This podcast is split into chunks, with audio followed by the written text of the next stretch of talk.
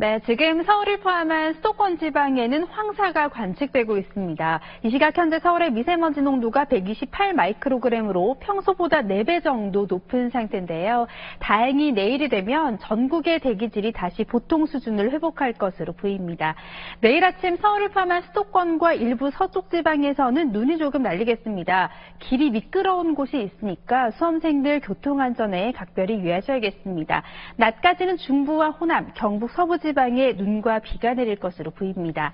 날은 다시 추워지겠는데요. 내일 서울의 아침 기온은 영하 3도, 춘천 영하 6도까지 떨어지겠고 한낮에도 오늘보다 기온이 5도 정도 내려가는 곳이 많겠습니다. 지금 전국이 대체로 흐린 가운데 일부 내륙 지역에 약하게 비가 내리고 있습니다. 내일도 곳곳에 눈과 비가 내리다가 오후면 대부분 그칠 것으로 보입니다. 기온은 오늘보다 떨어지겠습니다. 내일 서울의 아침 기온 영하 3도로 출발하겠고요. 한낮 기온 은 서울은 5도, 대구 9도 안팎에 머물겠습니다. 금요일에도 곳곳으로 다소 많은 눈이 오겠습니다. 날씨였습니다.